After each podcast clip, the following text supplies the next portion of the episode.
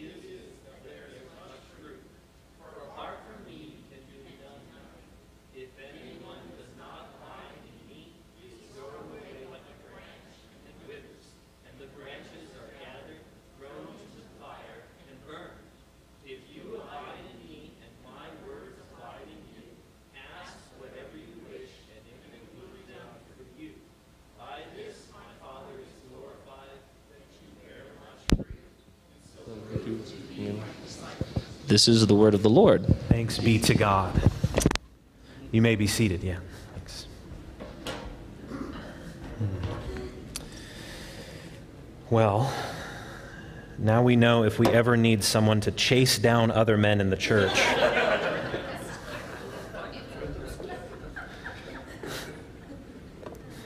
don't know if I've ever heard that on a Sunday morning before. That was amazing. If you're new here and you are a man, um, I hope that you know that you're still welcome here. Uh, that's great. As most of you recognize, we were not in the Sermon on the Mount this morning, and that is intentional for a variety of reasons. Um, as we have been in the Sermon on the Mount for about four months, we are going to break from it for a few weeks, and there's a reason for that. Um, first, it's that we want to just let that simmer a bit. Um, the Sermon on the Mount is, is what I like to call deep work.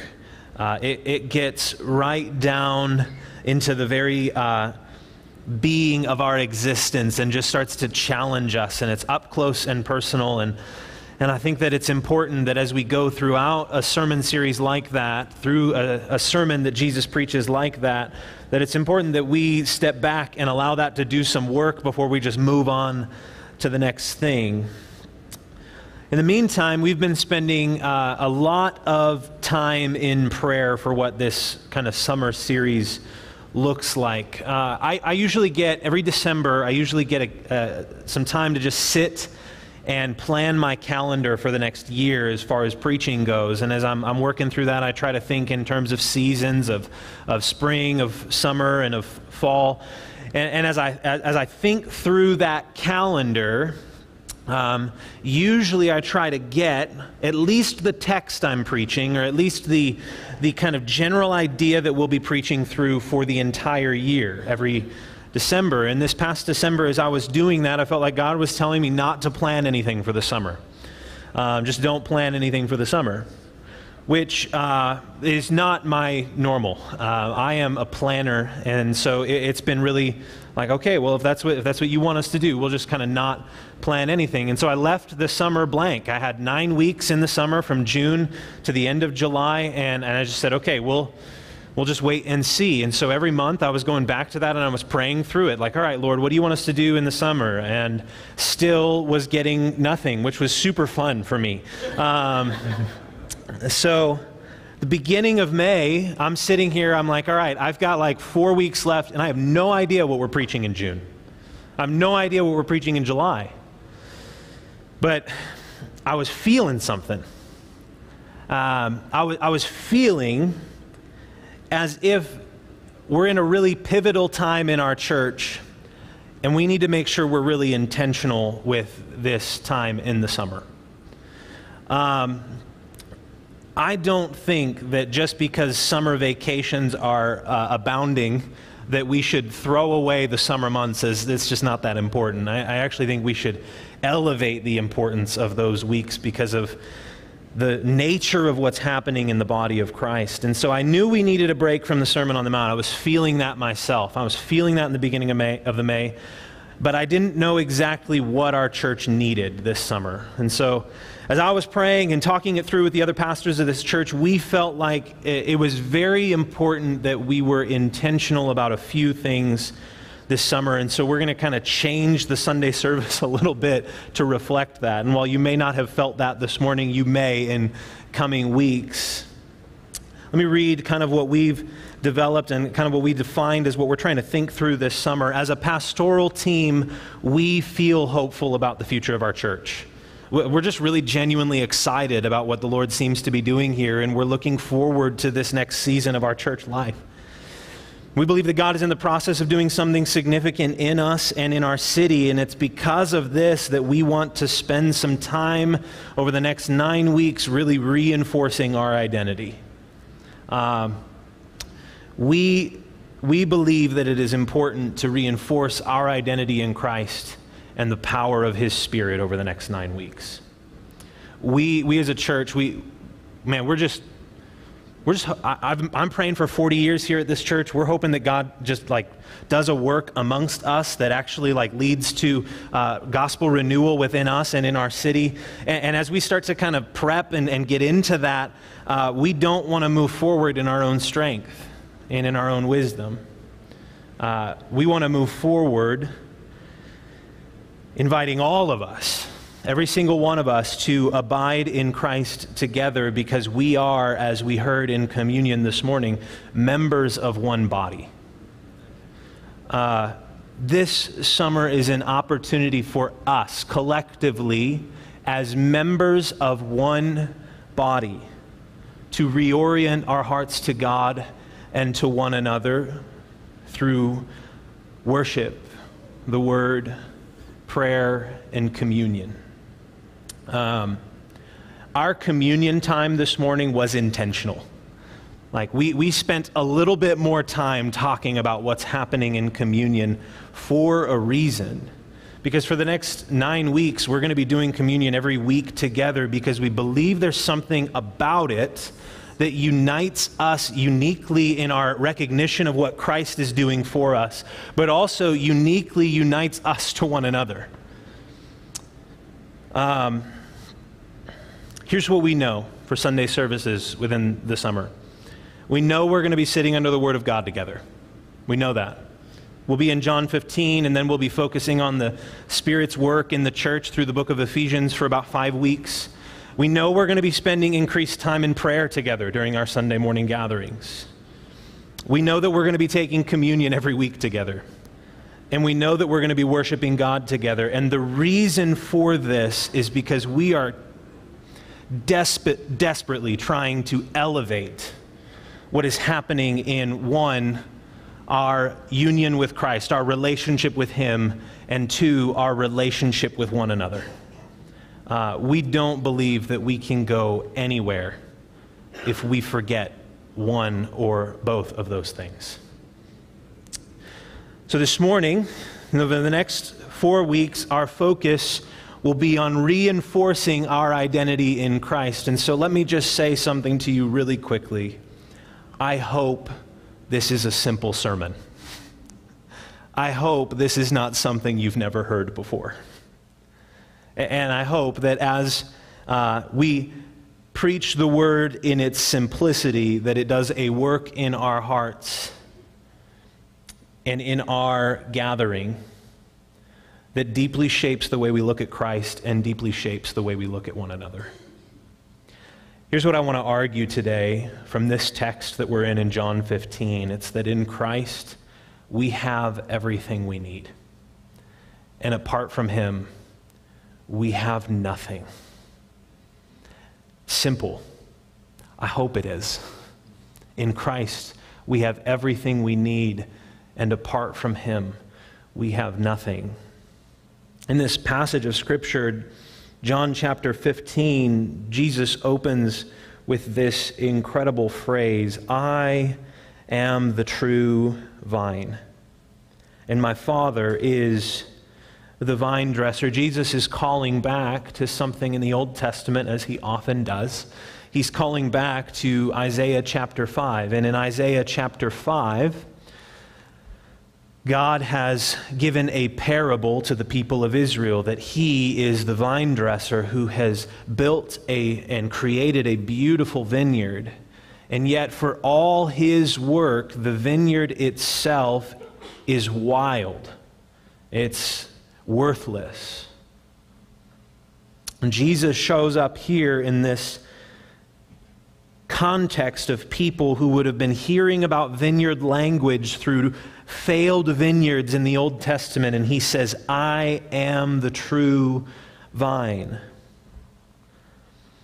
What Jesus is trying to get at, and what, what I think we should take from the testimony of Scripture about vineyards, is that on our own, we cannot produce life.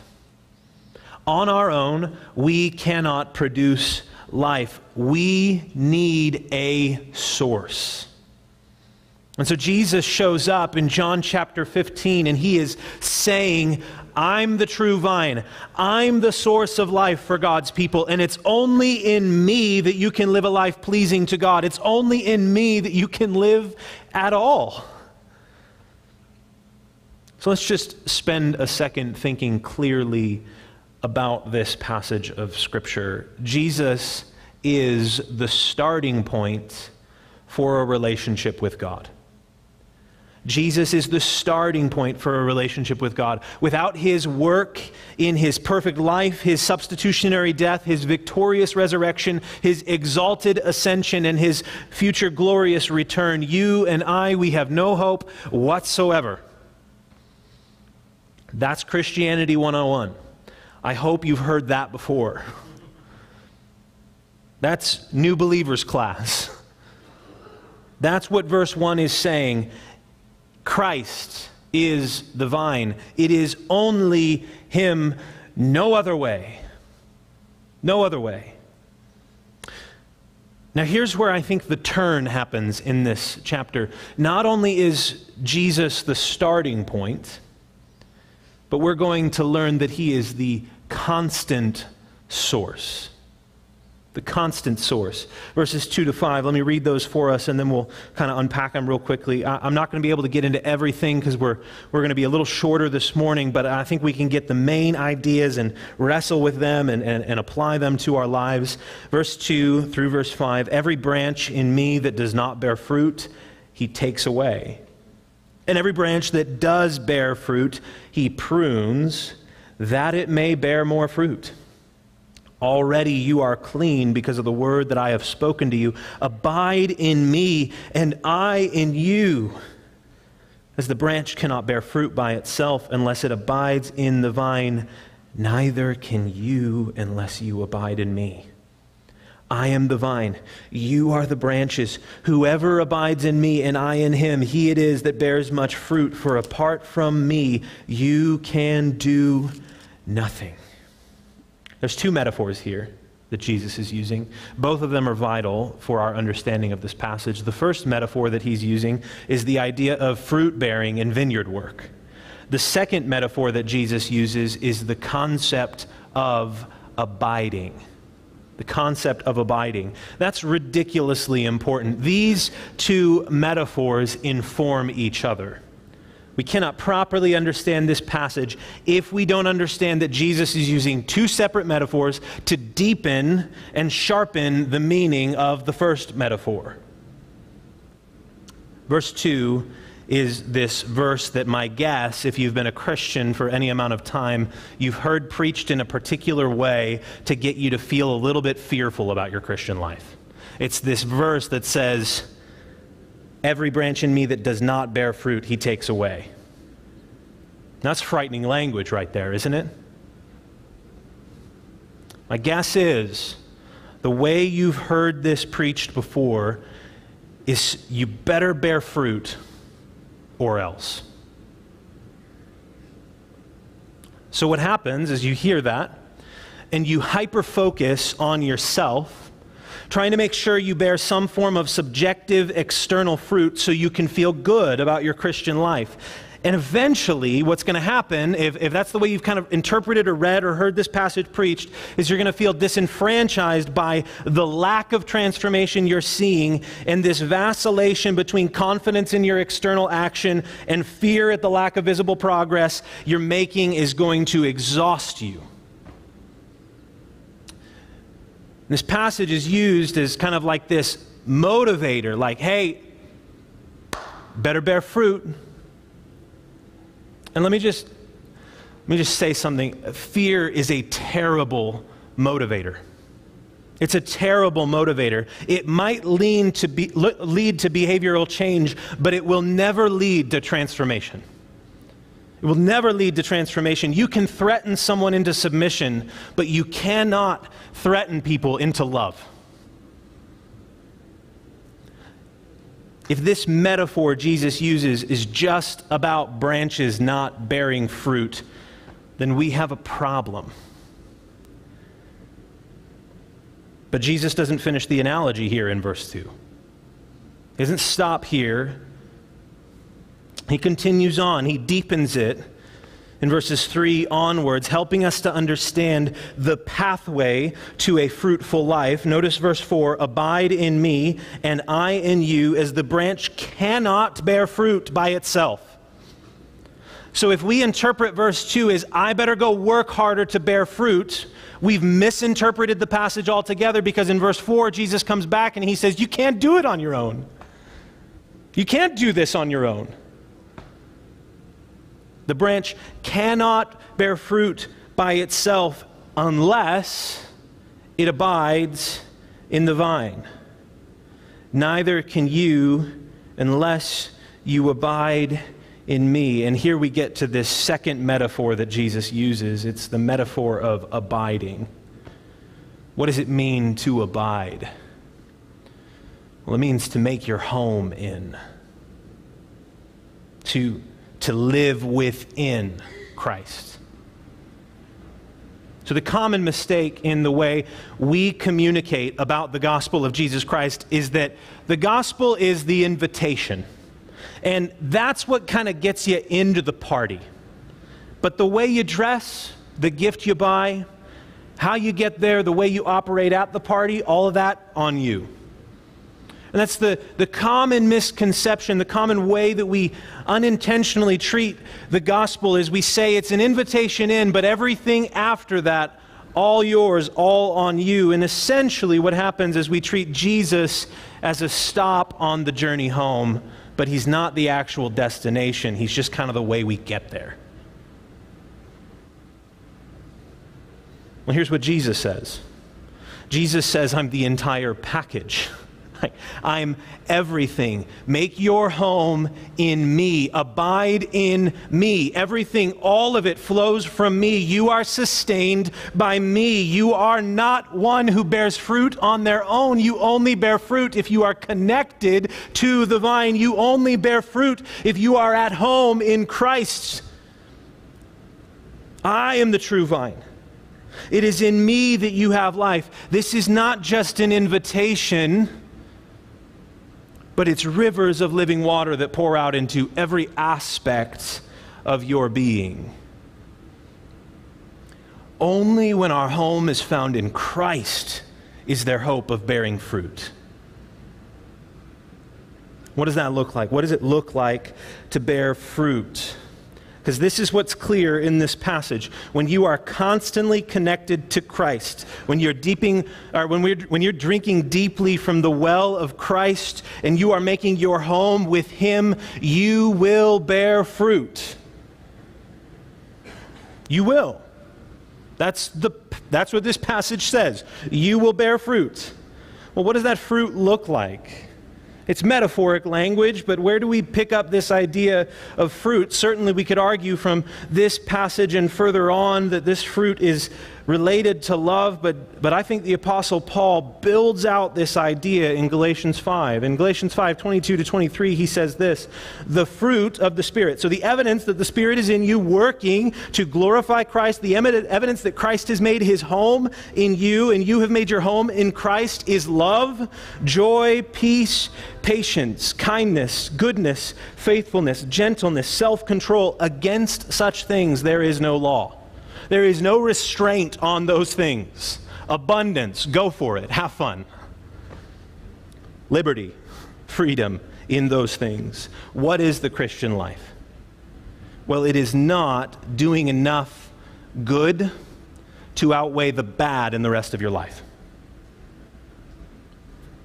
The Christian life is being so connected to the source that he naturally flows out from us into every area of life, producing beautiful fruit over time. What Jesus wants us to see is that it's not enough to be a branch. I have some branches on the side of my house. They were cut off from trees a long time ago. I guarantee you they're not building and producing any fruit. It's not enough to be a branch. Maybe let me put that more simply. It's not enough to look the part. It's not enough. It's not enough to pray a prayer and say, I'm good. Th- that, that idea that it's just, well, I said a prayer a long time ago, like that's kind of the, that's the invitation, right? I, I took the invitation and now I do all the Christian activity that's not, that's not going to produce fruit. Might produce behavioral change, but it won't produce anything of lasting value. Jesus wants us to see it's not enough to be a branch. You need to make your home with Him. It's not enough to do religious activity. Christ needs to be the very reason you get up in the morning. You see, Christ asks for much more than simple religious obedience. He provides life. And it is only in Him that life is found. In Christ, we have everything we need, and we have nothing apart from Him. Like, this is is something that burdens me deeply as a pastor is does the Christian life simply look like you did the right stuff? I'm not, I'm not saying that that's not what, I mean, we believe that Christianity uh, has change as part of the, part of the, the deal. Like you grow in your likeness of Christ over time. We believe that. But if that's all it is, if it's just that you changed your out, out external behavior, like, man, self help books can do that in a store. This, has to be something deeper. You see, external change is, is not what the gospel is after, even though that is a result of it. The gospel is after being at home with Christ. It's not an invitation to get in the door, it's everything. It's everything.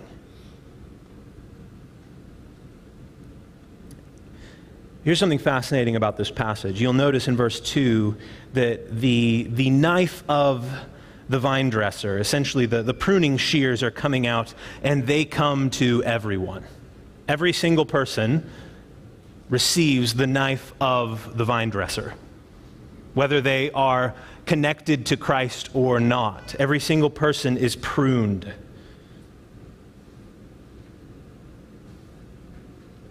Have you ever in your life had a season, like in your Christian life, where you feel like you're starting to get pretty good at this whole bearing fruit thing? Like you're starting to notice, like, man, I, I have some moments where I'm like reading my Bible every day. I have some moments where I feel like I'm growing in love for my kids and I'm growing in love for my wife. I feel like I'm actually like genuinely uh, a decent person to be around. I'm like, man, people should hang out with me more. And then uh, out of nowhere, you start to realize that uh, like you're not as far along as you thought you were. Like maybe, maybe the Lord brought a certain person into your life, or you walked through a situation and you realized that the things you ran to weren't Christ, but were instead to uh, external comforts, and you just started to notice, like, man, I am, I am not as far along in this thing as I thought I was. That's because you're being pruned. God is far too kind to let you think that you've got this down because if he were to let you think that you've got this down, you would start to think you could do it on your own. And Christ is far too kind to let you think you can do this on your own. In his abundant kindness, he prunes us, not because he's angry with us, but because he desires that we'd stay close to the vine, that we'd stay attached to Christ as our only hope for growth, as our only hope for life. He prunes us because he knows that in order for us to continue bearing fruit, we have to stay close to him. Apart from him, we can do nothing. Apart from him, we can do nothing. In verse 6, we have the, the end result of not abiding. Me read it for us. Verse 6 says this It says, If anyone does not abide in me, he is thrown away like a branch and withers, and the branches are gathered and thrown into the fire and burned. the end result of not abiding in Christ is that you become nothing. You wither away and you die useless. It's the Bible's language, not mine. See, I think, I think something that's important for us to grab out of this chapter is you can actually do a lot apart from Christ. You actually can. But nothing that you do apart from Christ can bring life or eternal value. Nothing. it, it is only in Him that we have life. It is only in him that we have life. Notice the reason for bearing fruit in verse 5 and the reason for not bearing fruit in verse 6. In verse 5, you have one who was connected to Christ, and in verse 6, you have one who was not. In verse 5, you have one who made their home in Christ, and in verse 6, you have one that did not. The knife of the vine dresser came down on both, and one, because it was connected to the vine, was pruned, and a pathway through that pruning was made to bear more fruit, and one, because it was not connected to the vine, was cut off.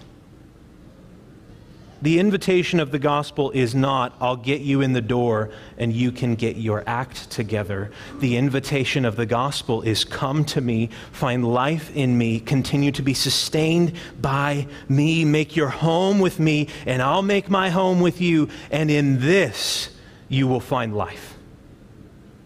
By this, God is glorified, according to verse 8, when the disciples have made their home in Christ, when everything is shaped by Him, abiding in Christ. That is the proof. The fruit that is borne is not simple external action, but it's actually internal transformation that pours out into every area of life.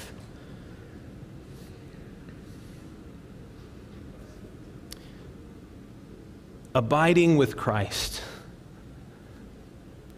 is so very simple, and yet it will cost you so much more than you ever even knew it could. It, it, it's this simple act. I, I, mean, we could recognize all day that the Father's the vine dresser, that, that something about this act is, is really all God, and yet there's something that we're called to do in this passage abide, make your home with. I've never seen a branch and said that branch grew beautifully. It's always the work of the vine. It's always the work of the gardener. And yet, at the same time, there's something about the way that we are called to posture ourselves within this chapter of Scripture that invites us into something that's deeper than simply an invitation. It's more than that, it's saying everything about Him. Abiding in Him, my life is His, all of it. And here's what I know about that that's confusing. It doesn't make much sense. But here's what I also know about that.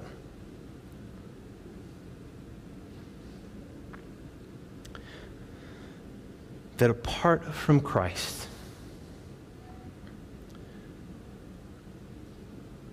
apart from Christ,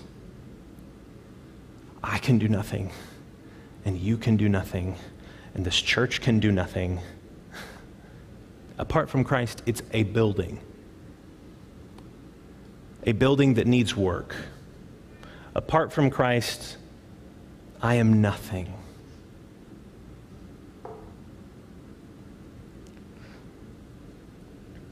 That's the invitation of the Christian life to be at home with Christ, not, not to treat him as a doorway to get to the destination, but the destination. All of it. At home in him. I think there's some practical realities of this, and we're going to get into more of this passage later on in, in the coming weeks, but I think abiding means that you surround yourself with things that remind you of your identity in Christ. I think abiding means you surround yourself with things that remind you of your identity in Christ. Like, that's a practical way that you can abide in Christ to be in the Word of God and, and, prayer and reminding yourself regularly this is what God has said about me, this is what Christ has done for me, to be around the body of Christ who can remind you of these things. This is what God has said about me. This is, this is what the gospel is. It's not saying that to abide in Christ means you must do all of these things, but what it is saying is that to abide in Christ, you must make your home in Him, and that will shape the way you do everything else in life.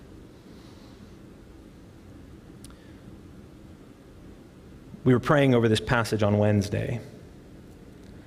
And Joe mentioned something. He, he just was like, it's so simple, but it feels complicated. And I think that that's a really accurate way of describing the Christian life. It's so simple, but it feels complicated.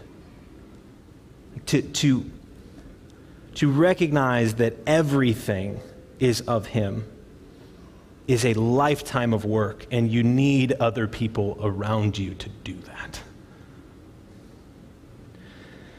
One of the things we want to do this year, or this summer specifically, is we want to shape our Sunday morning gatherings uh, around prayer a little bit more. And so, um, after our sermon, I, I, think every week after our sermon, what we're going to do is um, it would be really easy to just like pray, close with, with a great song, and then take off from here. But, but what I want to do is I want to just ask this simple question and then invite us to pray through this together. Um, what does it look like for you to be at home with Christ? What does it look like for you to be at home with Christ? And we're going to ask that the Spirit would do a work in applying that to you through a time of prayer together. And my, my invitation for all of us is this is a, this is a moment. We're going to pray for like 10 minutes, so get comfortable. Um, we're thankful the AC is working now. So um, we, we're going to pray for 10 minutes together, and we're going to ask that if you feel like you need somebody to pray for you, you go to somebody else in the body of Christ and you say, hey, will you pray for me? Um, we're going to get into this in further weeks, but something about abiding requires relationship with other Christians. And so, as we enter into this time of prayer, what does it look like for you personally to make your home with Christ? And then I want to encourage you to pray with others if needed. Father, I pray that your Spirit would move among us, that you would lead us into truth today. God, I recognize the, the limitation of my ability to communicate. And yet, what a beautiful truth it is that your Spirit is here amongst us now, is convicting where conviction is needed, is leading into righteousness where righteousness is needed, is, is renewing hearts where that's needed, Lord. So we pray right now that as we ask this question, what does it look like for me personally to be at home with Christ? I pray that you would lead us into truth. I encourage you to pray on your own for a moment.